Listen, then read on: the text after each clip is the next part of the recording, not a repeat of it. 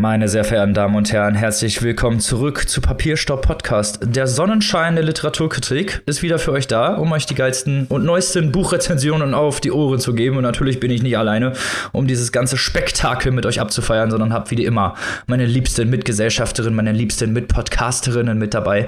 Zum einen der Sonnenschein aus dem schönen Saarbrücken, die liebe Maike. Salü! Und auch bei unserer anderen Mitgesellschafterin gibt es nie Regen, vor allem nicht, wenn Papierstopp-Podcast eine Aufnahme startet. Die liebe Annika aus dem schönen Hannover. Hallo. Und ich finde es bezeichnend, dass Robin hier eine so sonnige Anmoderation macht, wo wir doch eben eine Stunde damit verbracht haben, uns über diverse Dinge aufzuregen, wie ihr auch gleich noch mal hören könnt. Erst da das sonnige Gemüt aus Münster. Robin. Hallihallo. Und immer, immer wieder geht, nein, das ist okay. Wird kein Sing-Podcast, keine Angst. So, wir fangen an und haben natürlich wie immer ein schönes Vorgeplänkel für euch vorbereitet mit einem eher nicht so schönen Thema, könnte man sagen. Der Brexit ist ja schon ein bisschen länger durch, könnte man es nennen, aber was hat das eigentlich für Aufwirk- Auswirkungen, vor allem auf die Buchbranche? Diese Frage haben wir uns gestellt und wir haben Antworten für euch parat. Annika, erzähl doch mal unserer Zuhörer und Zuhörerin, was da eigentlich so los ist an der äh, Steuergrenze, äh, an der Front. Wir erinnern uns, es ist noch gar nicht lange her, da gehörte Großbritannien wie viele andere Länder zu uns hier, zur E U, und man konnte ohne Zollgebühren lustig hin und her bestellen. Das ist anders seit dem ersten Februar zweitausendzwanzig. Großbritannien ist nämlich zu diesem Datum durch den Brexit zu einem sogenannten Drittstaat geworden. Das kennt ihr wie zum Beispiel U S A, Kanada, wenn man da was bestellt aus diesen Ländern, da werden Zollgebühren fällig. Und so ist es jetzt auch, wenn ihr etwas aus Großbritannien bestellt, allerdings nur, wenn es den Gesamtbestellwert von hundertfünfzig Euro überschreitet. Was aber auf jeden Fall bezahlt werden muss, und da gibt es jetzt noch eine etwas neuere Regelung sogar, ist die sogenannte Einfuhrumsatzsteuer. Da gab es eine Freigrenze von, von zweiundzwanzig Euro, die ist allerdings seit dem ersten Juli zweitausendeinundzwanzig aufgehoben. Das bedeutet, wenn ihr etwas bestellt aus Großbritannien, sozusagen außerhalb der E U, müsst ihr Einfuhrumsatzsteuer in Höhe von neunzehn Prozent bezahlen und eventuell auch noch Zollgebühren. Das gilt es also immer zu beachten. Bei den meisten seriösen Anbietern wird das auch alles immer ordentlich ausgezeichnet. Allerdings auch da wisst, wisst ihr ja im Internet, schwarze Schafe lauern überall. Also Obacht, denn Großbritannien ist, seit es nicht mehr Mitglied der E U ist, natürlich auch nicht mehr, fällt es unter das Verbraucherschutzrecht der E U. Das heißt, da könnte es eventuell auch nochmal zusätzliche Probleme geben. Also von daher immer Augen auf, genau gucken, sind die Kosten alle richtig beziffert und möglichst natürlich seriöse Anbieter, die dahinter stehen. Jetzt fragt ihr euch natürlich, warum halten die vom Papierschau-Podcast mir jetzt einen Vortrag über E U-Steuerrecht? Aufgepasst! Das ist folgendermaßen, ist uns dieses Thema in den Schoß gefallen. Wir machen machen ja gerade auf Steady und ein kleines bisschen auch hier in der Hauptshow ein paar Infos zum International Booker Prize. Ihr wisst, das ist ein wichtiger, einer der wichtigsten Literaturpreise der Welt, der im Vereinigten Königreich vergeben wird für übersetzte Literatur. Also Literatur, die ins Englische übersetzt wird und im Vereinigten Königreich erscheint. Da wollte ich eines der Bücher, nämlich das allererste Buch, das überhaupt aus Hindi ins Englische übersetzt und dann nominiert wurde, bestellen bei einem kleinen Verlag. Aber das geht nicht. Die können mir nämlich momentan das Buch nicht nach Kontinentaleuropa schicken.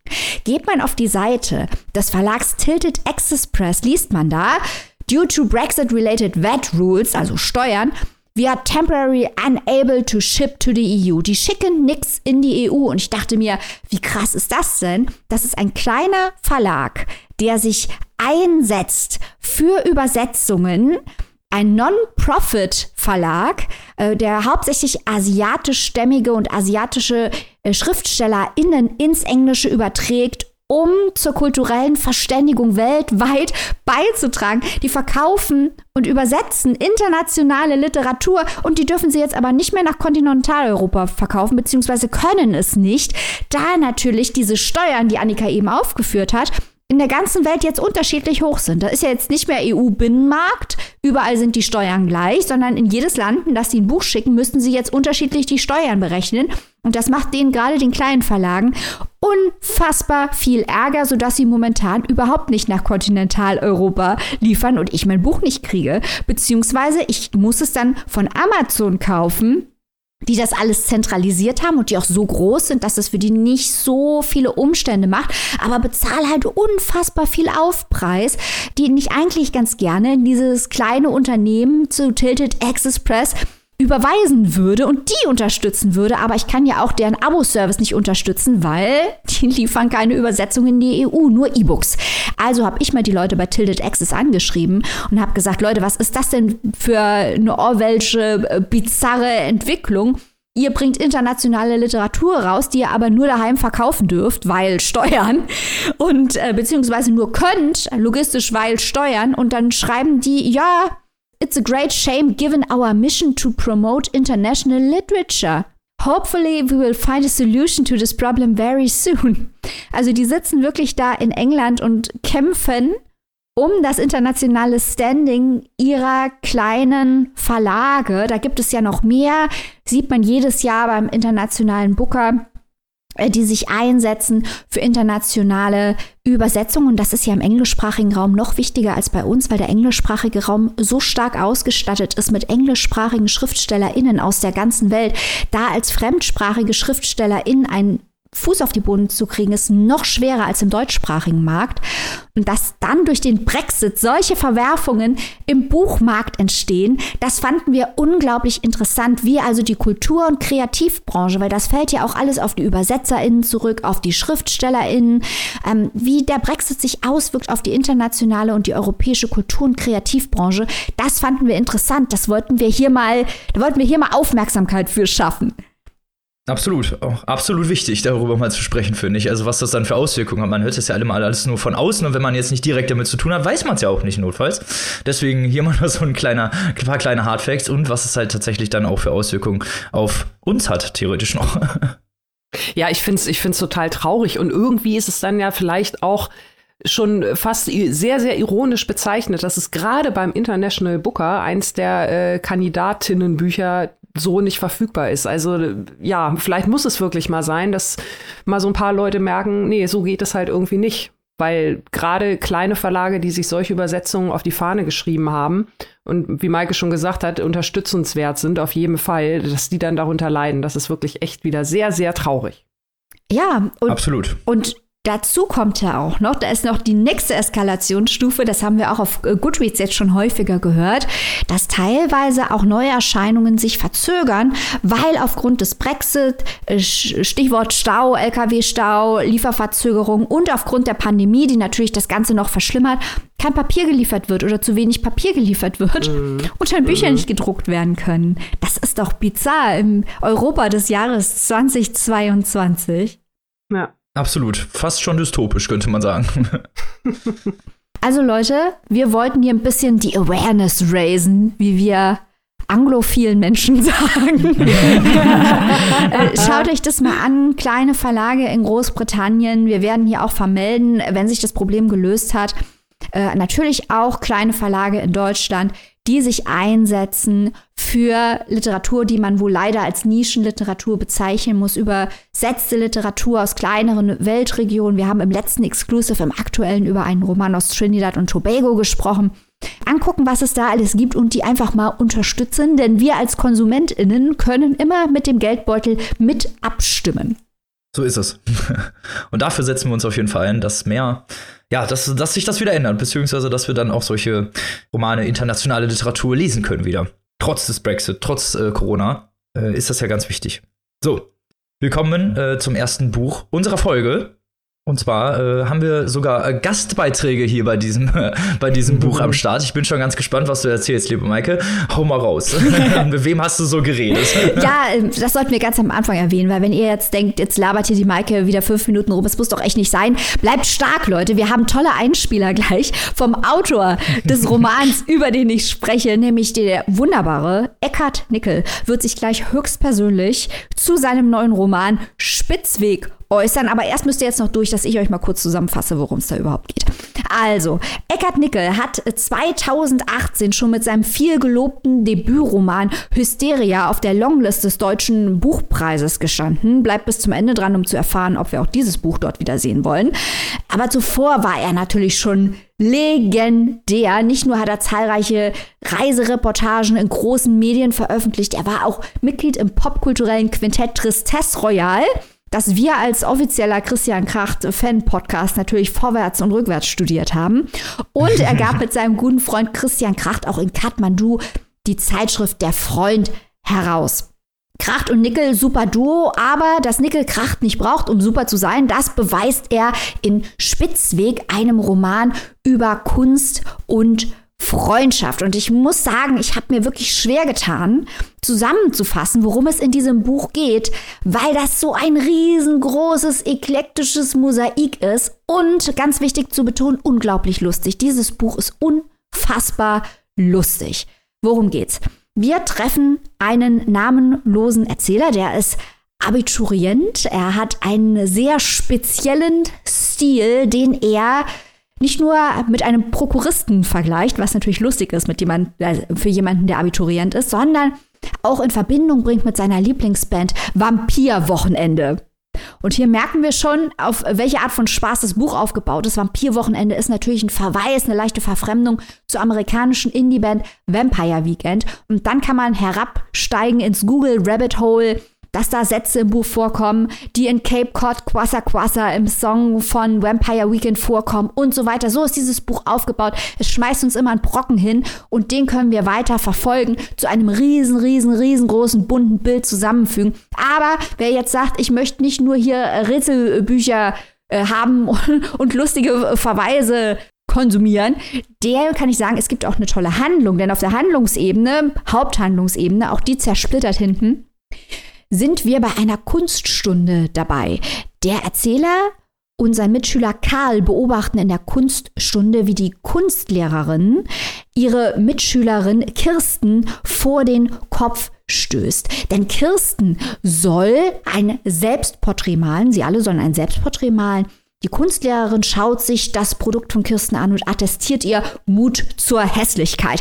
Das findet Kirsten natürlich schwerst beleidigend, stürmt sofort aus dem Kunstsaal und Karl und unser Erzähler schmieden nun einen Racheplan, wie sie es dieser Kunstlehrerin heimzahlen können. Doch der Racheplan verläuft anders, als sie sich ursprünglich erwartet haben. Es entspinnt jetzt eine Abenteuer- und Detektivgeschichte und in der verschwimmen die Grenzen zwischen Fantasie und Realität.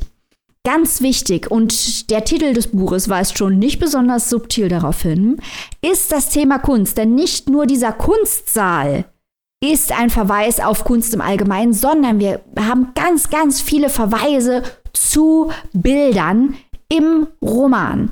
Aber die Kunstwerke, über die Nickel im Roman spricht, das sind ganz bestimmte Kunstwerke. Das kann er uns hier mal selbst erklären. Ich würde sagen, der Roman ist vor allen Dingen eine Feier der analogen Bildbeschreibung und auch der analogen Bildanfertigung. Also irgendwo im Roman sagt das, glaube ich, Karl mal so, der große Schritt muss sozusagen von der Aufzeichnung zurück zur Zeichnung gehen. Also eigentlich geht es ex negativo natürlich um eine Feier des Analogen und dadurch natürlich auch um eine Absage an das Digitale. Über den eigensinnigen Kunstkenner Karl sagt der Erzähler im Roman, dass äh, Karls gesamte Existenz aus ästhetischen Mosaiksteinen zusammengesetzt sei. Und auch der Roman ist eben, wie schon angedeutet, ein eklektisches Spiel mit Verweisen. Wir haben Literatur, wir haben Gemälde, wir haben Fotografie, wir haben Musik, wir haben Film.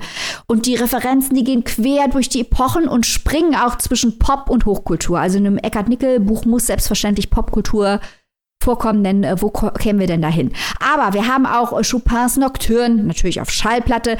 Wir haben Verweise zu Donna Tartt, Die geheime Geschichte, da geht auch Annika das Herz auf. Wir haben Millais Gemälde, Ophelia. Und natürlich geht es auch um Spitzweg. Und Eckart Nickel hat mir erzählt, dass er an Spitzweg besonders gut findet, dass dessen oft verkannte Subtilität ganz beeindruckend ist. Und nicht umsonst trägt ja der Protagonist, der schlitzohrige Karl, den Vornamen des Malers Spitzweg. Und diese Sache mit der Subtilität, jeder, der unsere Popkulturfolge bzw. Popliteraturfolge oder unsere Krachtfolgen gehört hat, der weiß, die Subtilität, der Spitzweg, das führt direkt zur Ästhetik der Oberfläche. Ist es nur die Oberfläche? Ist es nur Genremalerei in dem Fall? Oder sind da viele Details versteckt, die gegen das eigentlich offensichtlich Gedachte arbeiten, die subversiv, die eigentlich als vordergründig interpretierte Botschaft unterlaufen. Man muss genau hinsehen, also zwischen Popliteratur und diesen Verfahren bei Spitzweg, so wie sie Nickel interpretiert und beschreibt, kann man zahlreiche Verweise finden und da weist auch der Roman drauf hin. Die Geschichte, die führt in ein Kunstversteck, in einen Bücherbunker, in ein Naturtheaterhaus und schließlich in einen geheimen Museumsgang. Da wird also gezeigt und versteckt und reflektiert und verfremdet.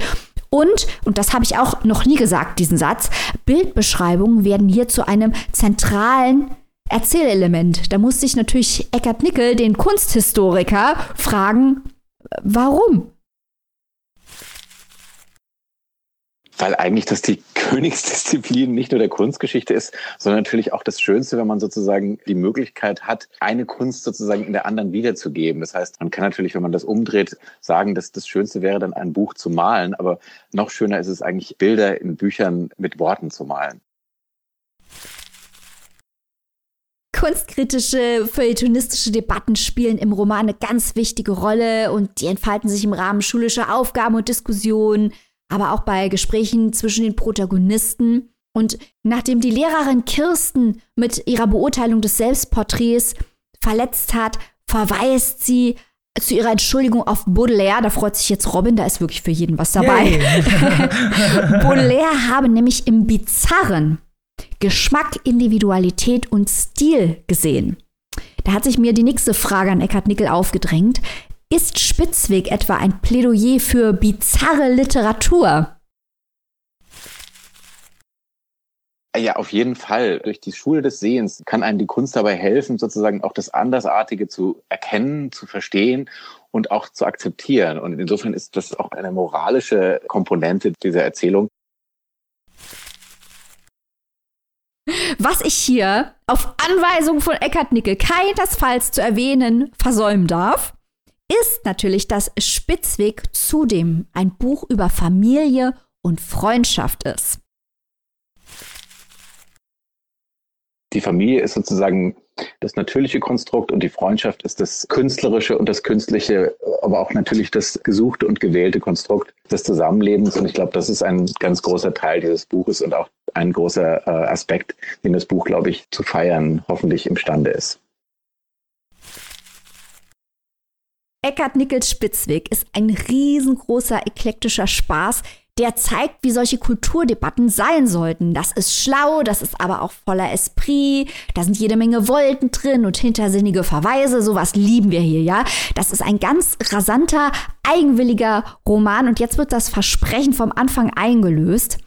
Was hat das alles mit dem diesjährigen Buchpreis zu tun? Das wird sich natürlich erst rausstellen, aber ich finde, die Jury sollte auf diesen Roman ein Auge halten, denn es ist wirklich ein ganz, ganz, ganz besonderes Buch, das viele Leute lesen sollten. Stimmt ihr mir dazu? Ja, vollkommen. Wie kann man denn nach dieser, nach diesem Lobhymne nicht dazu stimmen, zumal halt äh, noch mit den zusätzlichen Ausführungen des Autors, die wir hier einge- eingebracht haben, so wie sich das gehört. Äh, total spannender Roman, äh, ganz viele total interessante Perspektiven und Anekdoten und Metaphern und äh, wir lieben ja so ein bisschen Metaspiel. Das ist ja alles so ein bisschen Meta, ne? So von daher, geil. Annika, bist du auch der Meinung, oder? Ja, ich, ich würde, ich würde gerne noch mal wissen, also du hast ja erzählt, dass es da so diese, diese vielen äh, Verweise zur Kunst äh, gibt. Äh, finden wir da auch irgendwie noch so ein bisschen Verweise, die vielleicht so ein bisschen metamäßig mit irgendwie Medienthemen oder ähnlichem spielen? Also es geht ja Eckart Nickel, und jetzt führe ich ein Metagespräch mit dem Autor, ohne dass dieser anwesend ist. äh, er hat Sehr uns, schön. Also er hat mir ja quasi gesagt, auf Nachfrage, dass der Roman eine Feier der analogen Bildbeschreibung ist und der analogen mhm. Bildanfertigung. Aber dadurch, dass dieser Roman so humorvoll ist, nimmt er sich auch ein bisschen selbst auf die Schippe. Also diese Abiturienten, die wir hier treffen, die sind eigentlich im Dark Academia-Stil gekleidet. Das hat wirklich was von, von der geheimen Geschichte, weil das sind Abiturienten, aber man kann sie sich eigentlich von den ganzen ausführlichen Beschreibungen, auch dessen, was sie anhaben, auch das typisch Popliteratur, ähm, kann man sie sich auch wirklich sehr gut an so einer Ivy League-Schule vorstellen, wo sie eben Kunstgeschichte studieren oder Altgriechisch oder so. Und die sind so nerdy, die sprechen auch überhaupt nicht wie authentische AbiturientInnen. Sollen die auch überhaupt nicht. Das hat so einen Camp-Aspekt. Und das macht unglaublich viel Spaß. Das heißt, man kann das, was Eckart Nickel über seinen eigenen Roman sagt, schon natürlich darin finden, diese Freude am Gemälde. Und es geht ja auch um Original und Fälschung. Es geht um das Bild als Spiegel, wie man sich selber sieht, wie man sich selber im Bild sieht, wie man sich vielleicht auch im Bild verstecken kann und als jemand anders sehen kann, diese großen Kunstthemen. Aber gleichzeitig ist es eben, Stichwort Vampir-Wochenende, auch wahnsinnig lustig, weil das alles so nerdige Figuren sind, die dann auf einmal Baudelaire auf einem Diskussionslevel mit dem Schulbully diskutieren. Und das ein, eine großartige Szene auch, wo bei einem Kampf der Erzähler sich einschaltet, indem er eine Chopin-Schallplatte als Diskus benutzt und das quasi in die Prügelei diesen Diskus reinschmeißt, wo man halt auch sieht, was, welcher Schüler wirft denn heute noch Diskus in der Schule? Ähm, und dann Chopin-Schallplatten aus dem Bücherversteck raus in den Kampf geschmissen.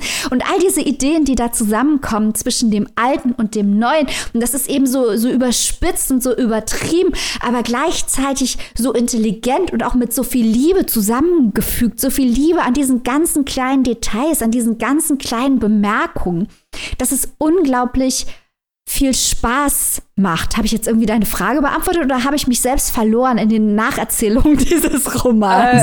Äh, vielleicht, also vielleicht ein bisschen was von einem. Ich finde es aber überhaupt nicht schlimm, weil ich finde, diese Liebe, die, die strahlt so aus dir raus und I like Chopin und, und I like Baudelaire. Da ja, haben wir also ich finde, ich find, ähm, du hast die Frage insofern ganz gut beantwortet, weil ich sehe, es kann wirklich in alle Richtungen gehen. Ja, also ich muss ehrlich sagen, als ich die Werbung von, vom Verlag von Piper in diesem Fall gelesen habe, mit dieser Betonung des Analogen, ich als Leserin habe es im ersten Durchlesen gar nicht so extrem empfunden. Was aber nicht natürlich heißt, dass der Autor gescheitert ist, sondern dass ich denke, dass dieses Spielerische, mit dem das angegangen wird, dass man das eben nicht interpretiert irgendwie als Kampfansage. Also wir kennen ja eigentlich, wenn jemand sagt, ich setze mich ein für das Analoge, steht diesen Texten irgendwie drin, ja, das Internet macht uns alle dumm oder so. Ja, ja. Diese böse moderne genau, Zeit. Böse moderne Zeit. Denk mal eine an die Kinder. Und so ist dieses Buch halt wirklich überhaupt nicht. Es ist halt wirklich, wie, wie Nickel Anki sagt, es ist eine Feier der klassischen Kunst, der klassischen Malerei, die es ja immer noch gibt. Ist ja nicht so, als wäre das von gestern. Und deswegen kommt das gar nicht irgendwie pädagogisch rüber oder so. Zumal ja auch Hochkultur und Unterhaltungskultur, auch eine Unterscheidung, die es ja so eigentlich nur in Deutschland gibt. Das würde in Amerika keiner so beschreiben. Hier auch auf eine Ebene gestellt werden, was natürlich auch immer angenehm ist. Mit eben Verweisen zu Vampire Weekend, wo man natürlich auch die Frage stellen kann, inwiefern ist denn das nicht digitale Kunst, was die machen? Und das Musikvideo, auf das er verweist, hat auch, glaube ich, keiner gemalt. Und ähm, all diese Dinge, äh, wie es sich selbst durchbricht und unterläuft, das habe ich sehr genossen. Das ist einfach... Es ist einfach sehr, sehr doppelbödig und sehr unterhaltend auf hohem Niveau. Sowas lieben wir doch immer. Doppelböden und Metaebenen und so en masse. So klingt das doch richtig spaßig. Wo und für wie viel kann man sich den Eckart Nickels Spitzweg zulegen? So, liebe Jury des Deutschen Buchpreises, ähm, Spitzweg von Eckart Nickel ist erhältlich bei Piper. Übrigens sehr, sehr schön. Das Bild, das man vorne drauf sieht von Spitzweg, der Hagestolz, spielt eine große Rolle im Buch. Und oh, das muss ich jetzt noch sagen. Der Hagestolz spielt eine große Rolle in Verbindung mit Reinhard Götz, Robin. Du wirst es lieben. Oh. Reinhard Götz, also ist eigentlich... Stirn aufschneiden und so. Also da, ich verrate nicht zu viel. Ich verrate nicht zu viel. zweihundertsechsundfünfzig Seiten im Hardcover kosten zweiundzwanzig Euro. Und der keimfreien E-Book-Edition kosten sechzehn neunundneunzig. Das klingt fair, das solltet ihr euch zulegen, aber nicht bevor wir durch sind. Wir kommen zum nächsten interessanten Roman unserer Folge. Die liebe Annika darf ihn vorstellen. Ich darf mitreden, Maike natürlich auch. Sogar alle drei sind dabei. Und ich bin jetzt äh, sehr gespannt, was du zu erzählen hast, liebe Annika. Und freue mich schon auf die Diskussion, deswegen äh, höre ich jetzt auch mal auf zu labern. Ja, ich habe hier äh, was wirklich ganz, ganz Spannendes mit dabei. Nicht nur thematisch, sondern auch äh, ja, von der Herkunft her, so möchte ich es mal nennen. Und zwar habe ich hier ein junges, queeres Debüt aus Russland beziehungsweise aus Kasachstan. Das ist genauso spannend, wie es sich anhört, weil wir wissen ja alle, was gerade momentan in Russland los ist, beziehungsweise wir haben natürlich über diese ganzen politischen und vor allem auch gesellschaftlichen Hintergründe zu dem Krieg von Putin gegen die Ukraine, Stichwort Männerbild, Stichwort Homotoxikofolge, Stichwort Verweichlichung des Westens und so weiter und so fort. Und wir wissen natürlich auch, dass es queere Menschen in Russland und den angrenzenden Staaten teils auch wirklich nicht leicht haben, ganz im Gegenteil, sondern sehr, sehr diskriminiert werden. Und deswegen ist das hier also ein Buch der Stunde, was genau diese Thematik hier, ja, Own Voices kann man sagen, mäßig, zumindest zu einem Teil einmal nacherzählt. Und zwar der vorliegende Roman heißt Die Lüge von Mikita Franco. Vielleicht erstmal ganz kurz zwei, drei Worte zum Autor, weil das natürlich auch total spannend ist. Mikita Franco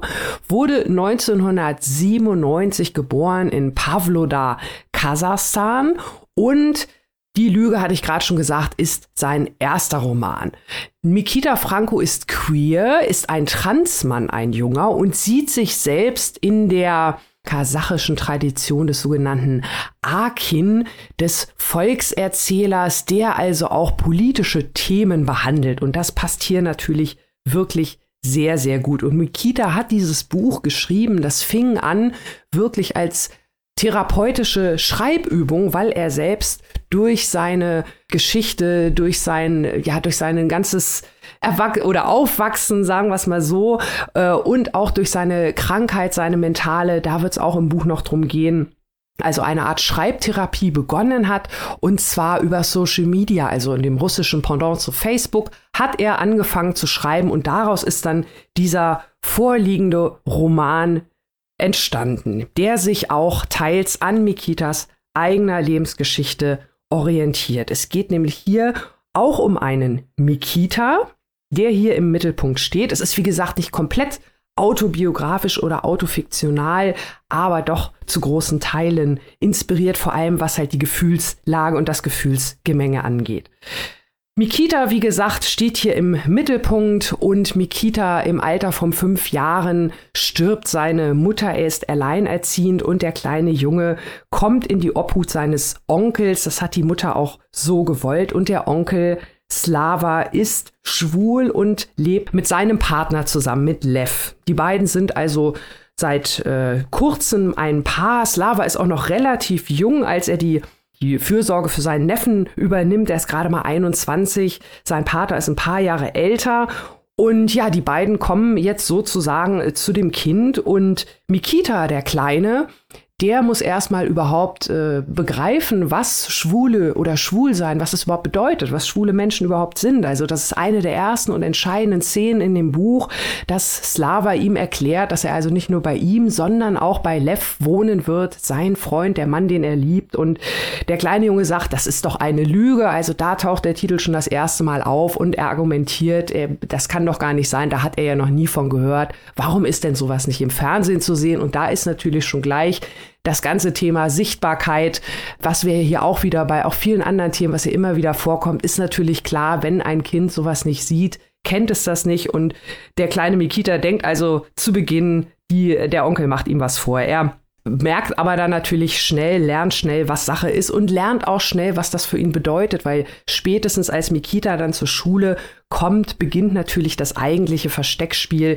Offiziell ist der Onkel alleinerziehend, das darf keiner wissen, dass da zwei Männer zusammen wohnen und sich um ein Kind kümmern. Wenn dann doch mal irgendwie Besuch kommt, dann werden schnell die Familienfotos und das ein oder andere Regenbogenfähnchen versteckt. Also es ist wirklich eine, ja, eine Gesellschaft der Angst, in der Mikita da aufwächst, innerhalb der Familie gibt es auch Probleme, eben weil diese Konflikte von allen Seiten auf ihn einprasseln. Er ist sehr zurückgezogen, er ist sehr introvertiert, der kleine Junge. Er wird zwar von seinen beiden Vätern geliebt, wie gesagt, es gibt auch da Probleme innerhalb der Familie, aber im Großen und Ganzen fühlt er sich da wohl, akzeptiert die beiden Männer auch als seine beiden Väter. Aber es wird halt, je älter er wird, also immer schwieriger natürlich, den Ansprüchen äh, gerecht zu werden, beziehungsweise das Leben, was er eigentlich lebt, dass er das halt nach außen überhaupt nicht ausleben kann, dass er keinem sagen kann, wie seine Familienverhältnisse sind, wie schön sie auch sind.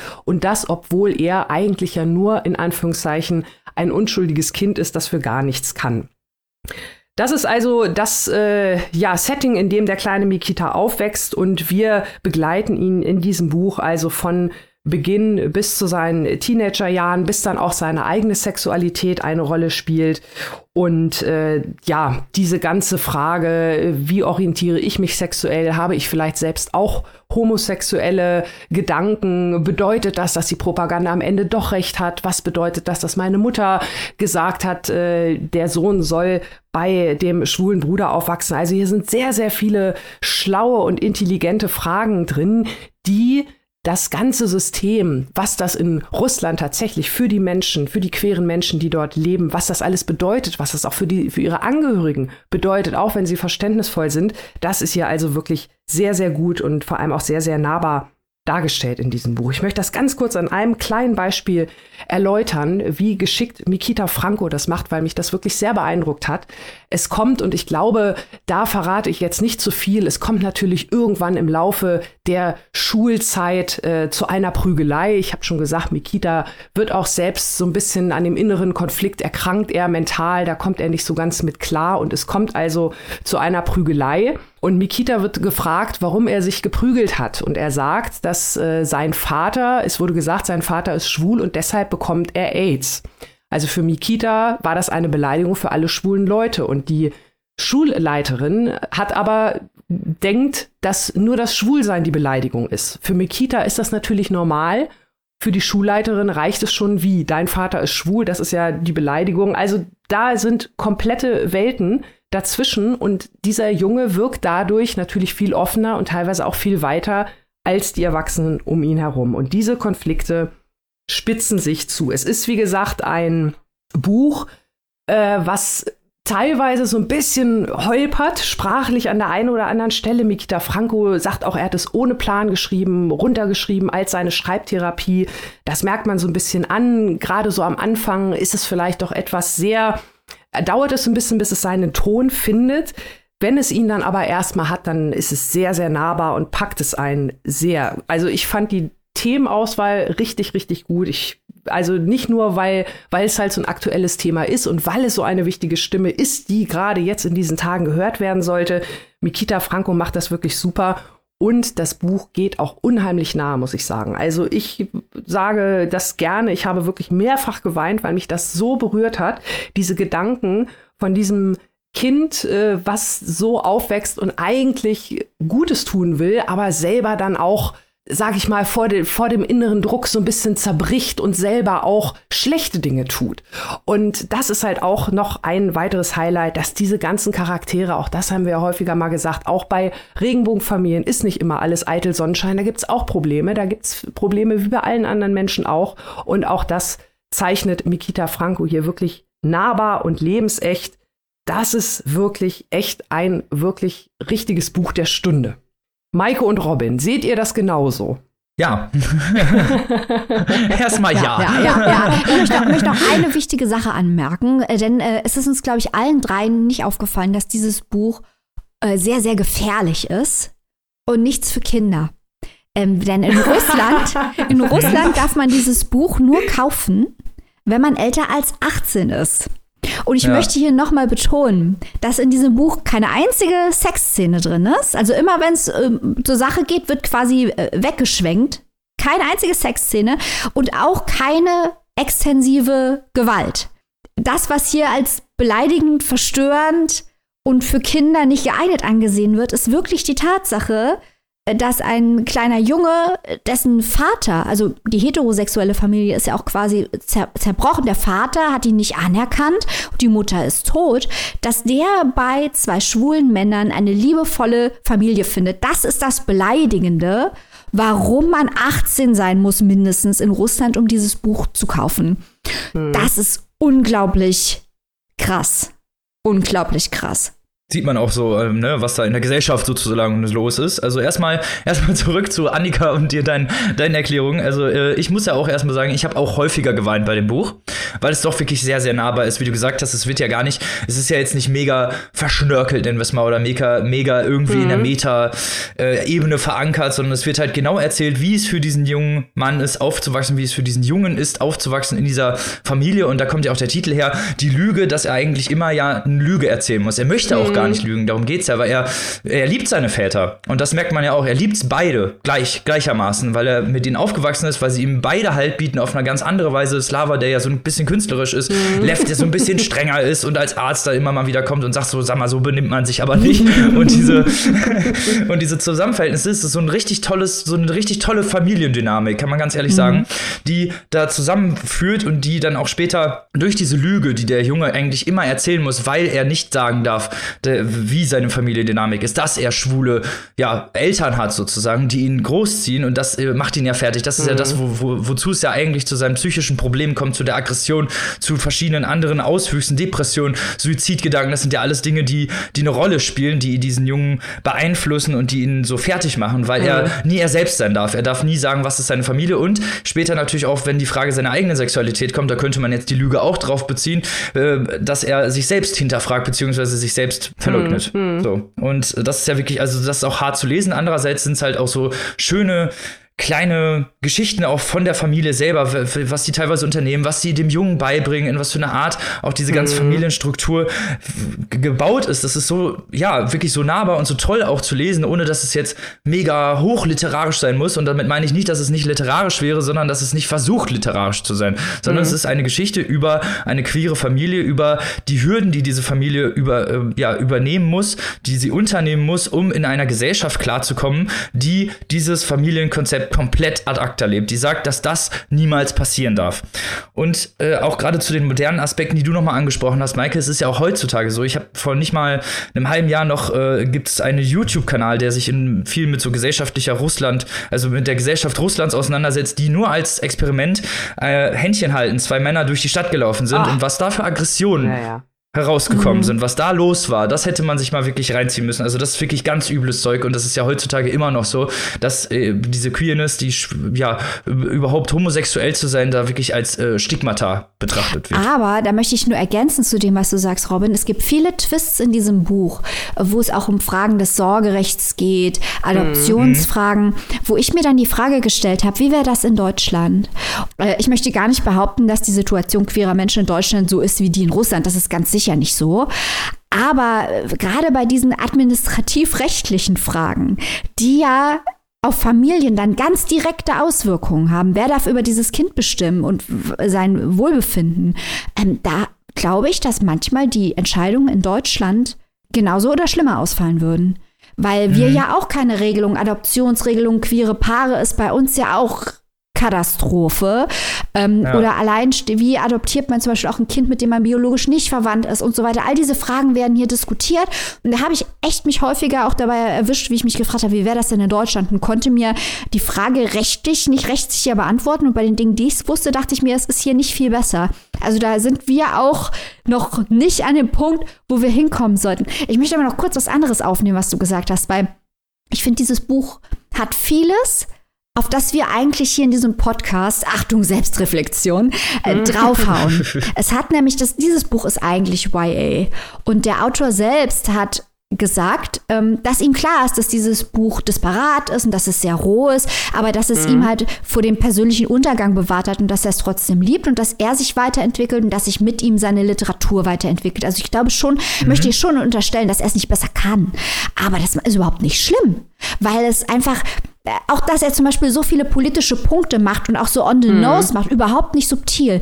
Das hat mich hier in diesem Text überhaupt nicht gestört. weil das wirklich Botschaften sind, die so wichtig sind und weil die Art und Weise, wie Szenarien geschrieben werden, so ganz atmosphärisch dicht, mhm. das hat für mich total aufgewogen, was dieses Buch alles nicht hat. Ich war die ganze Zeit wirklich mhm. in diesem Buch drin und fand es ganz toll, obwohl man ganz klar die Fehler in dem Buch sieht, sind die, fallen die eigentlich nicht ins Gewicht. So ging es zumindest mir. Mhm. Ging mir auch genauso. Und ich habe auch wirklich gerade am Anfang eine ganze Weile gebraucht, um reinzukommen. Und ich habe aber nachher überlegt, eigentlich, wenn du so willst, weil genau wie du gesagt hast, er hat ja gesagt, er hat äh, erst daran gewachsen und er hat ganz viel gelernt. Ich habe dann irgendwann auch so ein bisschen das Gefühl gehabt, dass der Erzähler auch mitwächst, während ich das erzähle. Mhm. Äh, während ich, während ich das lese. Ja, genau. Ja, und ich finde, genau, das ist mir irgendwie so aufgefallen, weil je, je weiter das Buch voranschritt, desto deeper wurden die Gedanken, desto klüger. Teilweise habe ich gedacht, oh, jetzt ist der Junge aber fast schon ein bisschen altklug. Aber irgendwie hat das diesen ganzen Entwicklungsprozess so gut nachskizziert, dass ich am Ende dachte, Mensch, klingt ja jetzt fast schon, doch schon fast wie strukturiert. Ja, ja, ja, das stimmt echt. Also auch wenn es unbewusst war, dann irgendwie ziemlich clever gemacht. Und genau wie du sagst, Maike, also ich habe auch so nach den ersten Seiten gedacht, na, ob das was wird, aber dann irgendwann war es wirklich, es klingt wirklich alles so echt. Und ich glaube, das ist auch das genau, was Mikita Franco gesagt hat. Und davon lebt, lebt dieses Buch auch ganz, ganz viel. Und das ist unfassbar spannend. Absolut. Und auch mal interessant, halt diese Lebensrealität überhaupt zu lesen und so. Und ich finde das halt echt krass, dass es in Russland erst ab achtzehn verkauft werden darf, damit es ja nicht die Kinder beeinflusst, ja, damit die nicht schwul ja, gemacht Gott, werden. Ja, oh mein Gott, ey. Das ist so geil. Also ich möchte wirklich auch den Verlag an dieser Stelle, Hoffmann und Campe, möchte ich mal wirklich loben. Weil ähm, kasachische TransautorInnen werden jetzt nicht gerade massenhaft übersetzt in irgendeine Sprache. Ich finde das super, weil das wirklich auch Own Voice ist, wie Annika gesagt hat. Und richtig, richtig, nicht nur wichtig, um mal wieder auf die letzte Folge zurückzukommen, nicht nur wichtig, sondern auch richtig gut. Genau, auf jeden Fall. Und es ist auch äh, in Russland oder beziehungsweise, beziehungsweise in der größtenteils russischsprachigen Welt wirklich ein richtiger Erfolg gewesen. Mikita Franco war zwanzig zwanzig von G Q Russia für Person of the Year nominiert und es ist wohl auch eine Verfilmung in Planung. Mal gucken. Das ist schon weite Kreise gezogen. Ja. Aber das ist doch schön zu hören. So, für wie viel und wo kann man sich diesen tollen Roman denn zulegen, liebe Annika? Ihr lieben Leute da draußen, besorgt euch Die Lüge von Mikita Franco, erschienen bei Hoffmann und Campe, übersetzt von Maria Raja und kostet das Ganze im Hardcover vierundzwanzig Euro und als keimfreies E-Book vierzehn neunundneunzig. Das solltet ihr euch auf jeden Fall besorgen. Aber wir haben noch ein Buch, nicht so schnell hier mit dem, mit dem Kaufen sein, sondern wir sprechen noch über das Buch, was ich jetzt vorstelle. Letzte Woche ging es mit mir nach Dänemark und kontinuitiv geht es heute wieder nach Dänemark. Rommel ist hier die, die Säule, die erbauliche Säule der Stetigkeit in diesem Podcast. So ist es. Wieder zurück nach Dänemark. Diesmal wieder Kopenhagen. Wie ich rede heute über Gesichter von, Dove, von Tove Ditlevsen. Tove Ditlevsen hatten wir hier schon mal mit der Kopenhagen-Trilogie. Absolut genial. Aber erstmal zur Autorin selbst, bevor ich zum Roman komme. Tove Ditlevsen ist neunzehnhundertsiebzehn im Arbeiterviertel Vesterbro geboren in Kopenhagen. Arbeitete zwischendurch als Dienstmädchen, Bürogehilfin, schrieb zuerst Lyrik. Sie war insgesamt viermal verheiratet, hatte ziemlich viele, ja, also ziemlich viele persönliche Probleme, äh, Schwangerschaftsabbrüche, Suizidversuche, mehrere Aufenthalte in verschiedenen äh, psychiatrischen Kliniken hinter sich und im März neunzehnhundertsechsundsiebzig nahm sie sich mit Schlaftabletten das Leben. In Dänemark ist sie eine sehr, sehr bekannte Autorin, außerhalb eher weniger, könnte man sagen, gerade jetzt, äh, gerade in Deutschland war, als die Kopenhagen-Trilogie herausgekommen ist, vom Aufbauverlag neu übersetzt, gab es so einen neuen Hype darum, einen neuen Hype um Tove Ditlevsen und deswegen, glaube ich, können wir auch jetzt diesen Roman Gesichter lesen. Gesichter gehört übrigens auch zu ihren bekanntesten Werken in Dänemark, deswegen freue ich mich ganz besonders heute über diesen Roman mit euch sprechen zu können, weil Annika und Maiko sind ja gleich auch in der Diskussion mit bei, deswegen halte ich mich hier mal gleich kurz. Wir haben die Protagonistin Protagonistin Lise Mundus. Sie ist Kinderbuchautorin, äh, Mutter von drei Kindern äh, und seit zwei Jahren hat sie weder geschrieben noch wirklich eigentlich ihr Haus verlassen. Sie ist mit ihrem Ehemann Gerd verheiratet, das ist ihre zweite Ehe. Er geht fremd, er ist so ja, distanziert zu ihr, sie haben eigentlich wenig miteinander zu tun und eigentlich beginnt das Buch damit, dass die Affäre von Gerd sich das Leben mit Schlaftabletten genommen hat. Ihre Haushaltshilfe, die auch bei ihnen wohnt, die Haushaltshilfe Gitte, treibt so ein bisschen einen Keil zwischen Lise und die restliche Familie, die auch so ein bisschen unorthodoxe Methoden hat, da ihre ja, Haushaltshilfe durchzuziehen. Sie schläft mit dem Ehemann auf jeden Fall und äh, treibt halt so ein bisschen so einen Keil zwischen äh, Lise und die restliche Familie. Lise fängt irgendwann an, im Bad Stimmen zu hören. Durch die Rohre hört sie Stimmen von Gerd und Gitte, die, die einen Komplott planen, sie umzubringen mit Hilfe von Straftabletten, damit die beiden heiraten können. Das bildet sie sich alles ein. Auch Gesichter verändern sich bei Lise immer wieder laufend und verschwimmen mit alten Bekannten. Sie versucht sich dann mit Hilfe von Pillen äh, umzubringen und landet in einer psychiatrischen Anstalt unter der Beobachtung ihres früheren Psychiaters Doktor Jörgensen. Sie wird wegen Angriffen und Halluzinationen, die immer weitergehen äh, und äh, mit Patienten greift sie an, wird sie in die geschlossene Abteilung verlegt und kämpft dort fortan gegen ihre Halluzinationen, gegen die Stimmen an, gegen die Stimmen ihres eigenen Verstandes. Das Ganze ist eine sehr, sehr explizite und ziemlich krasse Veranschaulichung von ausgewachsener Psychose, unter der auch Tove Ditlevsen selbst gelitten hat. Sie hat selber gesagt, dass sie äh, mit diesem Roman äh, verdeutlichen wollte, wie sich eigentlich Psychosen anfühlen, was bei Psychosen mit den Menschen überhaupt passiert, was sie sehen, was sie beeinflusst. Und diese Stimmen, die sie immer mal wieder hört, ver- versinnbildlichen Lises Ängste, ihre ganze Panik davor, wovor sie halt eigentlich so ihre Angst hat. Also da geht's dann, äh, dass die Familie halt weg von ihr geht, dass sie in Einsamkeit landet, die Sinnlosigkeit ihrer eigenen Existenz und die Unsicherheit zwischen äh, von ihrem eigenen Schreiben sind immer wieder im Fokus dieser Stimmen und auch im Fokus ihrer eigenen Wahrnehmung. Gefahr lauert dahinter jede Ecke. Es ist insgesamt eine ganz bedrückende, wirklich dunkle Atmosphäre, die hier stattfindet. Und äh, Vergleiche sind häufig so ein bisschen widerwärtiger Natur. Also da gibt's dann so geplatzte Eiter, Pickel oder so. Also das sind so teilweise die Metaphern, mit denen hier gearbeitet wird. Gesichter, die ja normalerweise so ein bisschen als Spiegel der Seele gelten, verändern sich immer wieder und werden undeutlich. Das verdeutlicht auch eben Lises Problem, äh, Realität und Fiktion auseinanderzuhalten, weil sich die Gesichter immer wieder verändern. Da kommen alte Bekannte in die Gesichter der Psychiater oder äh, Klinikangestellten herein und sie, man weiß sich eigentlich nie gerade, wo sich Lise befindet, beziehungsweise wer jetzt eigentlich Lise, Lise da behandelt, weil sie einfach Fiktion und Realität absolut nicht mehr auseinanderbehalten kann. Biografische Bezüge zu den eigenen Aufenthalten in Kliniken sind hier ganz klar, weil Tove Ditlevsen, wie gesagt, häufiger schon in psychiatrischen Kliniken war und auch unter Psychosen gelitten hat. Der Mundus zum Beispiel ist der Mädchenname von Toves Mutter. Doktor Jörgensen, den gibt's tatsächlich. Der äh, war, der unternahm nicht genehmigte Experimente mit seinen Patienten mit Hilfe von L S D und das spielt auch im Buch eine Rolle.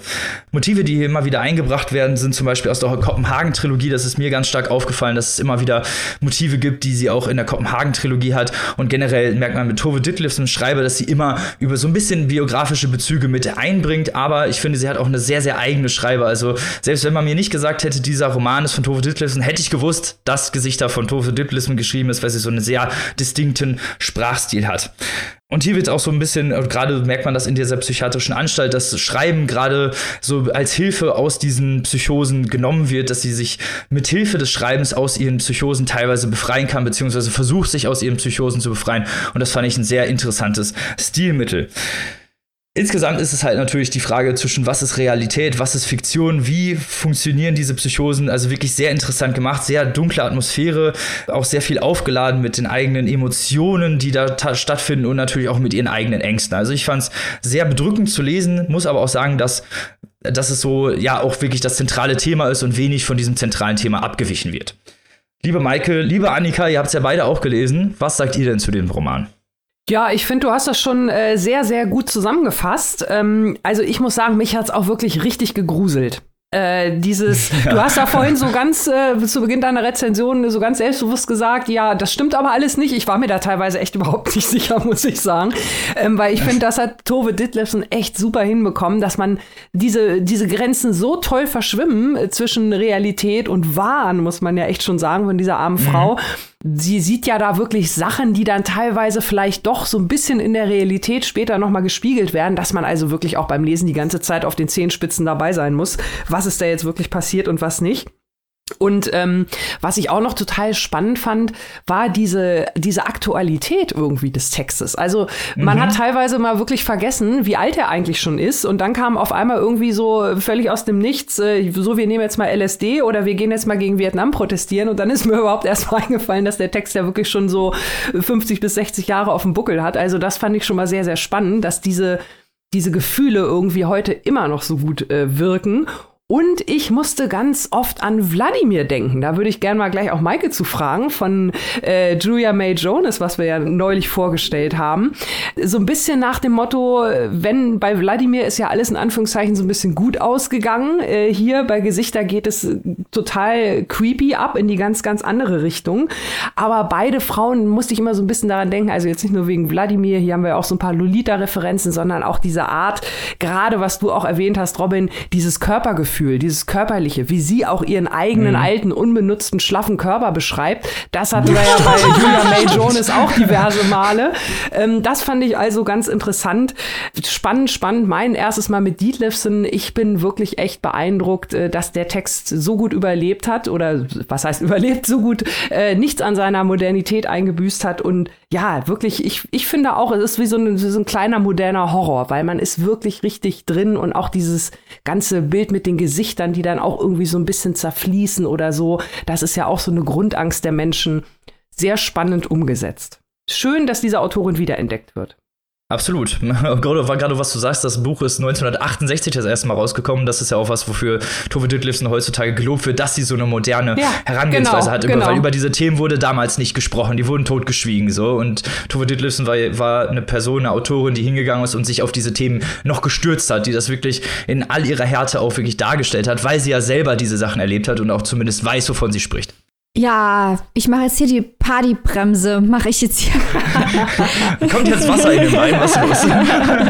nee, nee, also, es, ähm, Tove, äh, es liegt nicht an dir, es liegt an mir. Ich glaube wirklich, dass die Stärke von diesem Buch, genau wie ihr beide gesagt habt, die ästhetische Umsetzung dieser Psychosenerfahrung ist. Das ist wirklich mhm. sehr, sehr, sehr gut gemacht. Robin und ich hatten auch, bevor wir hier auf Aufnahme gedrückt haben, schon kurz drüber gesprochen, dass da Lolita drin vorkommt, dass da äh, Malte Lauritz-Brigge drin vorkommt, ein Buch, das ich hier schon häufiger erwähnt habe, weil ich es besonders liebe, von, von Rilke. Das spielt mit literarischen Referenzen. Mhm. Ähm, das ist gut durchdacht, das ist ein Kunstwerk, aber ich muss sagen, es hat mir jetzt keinen Spaß gemacht. Jetzt kann man natürlich sagen, Maike, die hat das Buch nicht geschrieben, damit man unheimlich viel Spaß an Psychosen und geschlossenen Abteilungen von psychiatrischen Anstalten hat, schon klar. Aber ich muss sagen, dass das ein Buch ist, das mich wirklich auf Abstand gehalten hat. Ich war in diesem Buch, war ich nie richtig drin. Ich habe das immer von außen als Kunstwerk bewundert, aber es hat mich nicht reingezogen. Ich kann das insofern nicht besser begründen, als dass das, glaube ich, dieser klassische Fall ist von, das ist keine Literatur für mich, äh, aber das ist weder die Verantwortung noch die Schuld noch sonst irgendwas von Tove Ditlevsen. Die hat das Buch ja nicht für mich geschrieben. Also es ist auch mein erstes Buch von ihr und ich sehe, warum sie wieder gelesen wird, warum das auch wahrscheinlich neunzehnhundertachtundsechzig so ein Knaller war. Und es ist immer noch ein Knaller, weil erst vor kurzem, möchten das Buch jetzt nicht nochmal erwähnen, hatten wir hier ein Buch über Schizophrenie, wo Annika und ich die Hände über dem Kopf zusammengeschlagen haben, wie schrecklich es war. Und äh, hier, das ist wirklich also zweifelsohne sehr, sehr gut gemacht, auch nie irgendwie ausbeuterisch oder auf Effekt geschrieben. Und auch diese... Ja, man kann sie natürlich unzuverlässige Erzählerin nennen, macht aber hier nicht besonders viel Sinn, weil die Erzählerin ja selber nicht weiß, was passiert. Also ich habe auch von, ich würde alles, was in diesem Buch passiert, wirklich von Seite eins komplett in Frage stellen. Und das ist das Konzept dieses Buches. Und ich, ich habe es als, als Kunstwerk, konnte ich es bewundern. Aber ich glaube nicht, dass ich jetzt zur Kopenhagen-Trilogie greife. Aber äh, was soll's, das machen eh schon genug Leute. Die Tove hat einen groß genug Fanclub, die braucht nicht auch noch mich auf ihrer Seite, aber mir war das alles wirklich zu abstrakt irgendwie. Das hat mich nicht mitgenommen. Kann ich irgendwo auch verstehen. Also es ist nicht, dass ich dir da widersprechen möchte oder so. Das ist halt so eine subjektive Sicht, da sagen wir es mal da drauf. So. Gerade bei äh, Tove Ditlevsen ist das halt auch häufiger so, auch bei die Kopenhagen-Trilogie. Ich habe sie dann auch nachträglich komplett gelesen. Da kriegt man auch noch mal mit, was wirklich da äh, bei Tove Ditlevsen im Leben los war, die ja auch wirklich biografisch sehr viel öffnet. die ja mhm. wirklich auch alles erzählt. So. Und das, finde ich, hatte man hier bei die Gesichter auch, dass sie halt wirklich ze- zeigt, wie krass können diese Psychosen werden, was wird alles davon beeinflusst, weil eigentlich ihr ganzes Leben ja davon äh, äh, zugrunde geht, könnte man sagen. Ja. Und das fand ich doch schon ziemlich hart, irgendwie mitzuerleben, gerade wenn, wenn es von jemandem kommt, der sich damit mit diesen Themen auskennt und auch selber davon betroffen war. Zweifelsohne sehr gut gemacht, dieses Buch. Kann man nix sagen.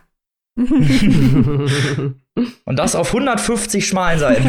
Und noch so viel, worüber man reden kann. Deswegen, ich würde auf jeden Fall empfehlen, lest Gesichter von Tove Ditlevsen. hundertfünfzig Seiten, wie gesagt, zwanzig Euro in der Hardcover-Variante, sehr schön gestaltet übrigens, und vierzehn Euro neunundneunzig in der E-Book-Variante. Sehr gut übersetzt übrigens von Ursel Allenstein, die auch die Kopenhagen-Trilogie übersetzt hat. Also hier lieber Gruß nochmal an die Übersetzerin, die hier wirklich tadellose Arbeit gemacht hat. Damit, liebste Freunde, liebste Zuhörerinnen, sind wir schon am Ende unserer Folge angekommen. Alles Gute muss leider ein Ende haben, aber wir haben noch, wie immer, danken wir am Ende unserer liebsten Steady-Community, die unseren ganzen Laden hier finanziert, die uns unterstützt mit Liebe, Leidenschaft und natürlich auch finanziell. Aber wir haben auch einen Shoutout heute. Wem wollen wir denn ganz besonders danken? Wir bedanken uns heute ganz exklusiv und ausdrücklich bei der lieben Julia. Herzlich willkommen in unserer Community und vielen Dank für deine Unterstützung. Wuhu! Beste Community der Welt. Und für die beste Community der Welt haben wir natürlich auch äh, wieder ein geiles Exclusive parat, was ihr seit Montag hören könnt. Und natürlich sind wir nächsten Montag wieder mit neuem Exclusive am Start und am Mittwoch mit einer geilen Folge. Also hier ist äh, Content Schlag ohne Ende. Schlag. Der Wahnsinn. Hier werdet ihr bespielt von allen Seiten und bespaßt natürlich. Und das machen wir nächste Woche natürlich wieder mit euch. Bis dahin, gehabt euch wohl, lest was Gutes, vielleicht ja was, was wir heute vorgestellt haben. Und bleibt wie immer gesund, liebste, liebste Zuhörer, liebste Zuhörerinnen. Bis nächste Woche. Auf Wiederhören. Tschüss. Tschüss.